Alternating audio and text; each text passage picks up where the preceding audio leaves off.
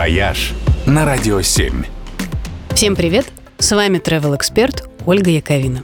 На этой неделе возобновляется прямое сообщение с островом Бали. Что, конечно, отличная новость для всех любителей Юго-Восточной Азии, что, конечно, отличная новость для всех любителей Юго-Восточной Азии и осенних отпусков на теплых пляжах.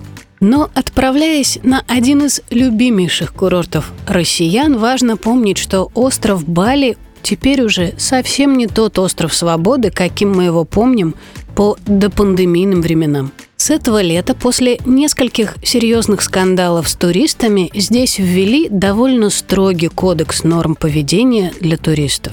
Например, теперь строго запрещено снимать фривольные фоточки на фоне сакральных мест и храмов – делать оттуда стримы и вообще вести себя непочтительно на их территории. Даже подходить к алтарям и святыням теперь можно только в национальной одежде, в саре и саронгах. Нельзя залезать на священные деревья, нельзя проявлять неуважение по отношению к местным традициям и жителям даже в соцсетях. За нарушение всех этих правил может грозить серьезный штраф и даже депортация. Не шутка – того момента, как резолюция начала действовать, с острова выгнали уже несколько десятков туристов-нарушителей.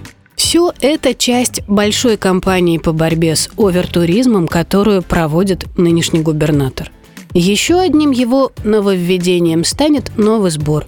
По 10 долларов с каждого въезжающего начнут снимать уже со следующего года. Эти деньги пойдут на сохранение культуры и окружающей среды и на развитие туристической инфраструктуры острова Бали, чтобы новые, уже хорошо воспитанные туристы могли спокойно есть, молиться и любить на сказочном Бали.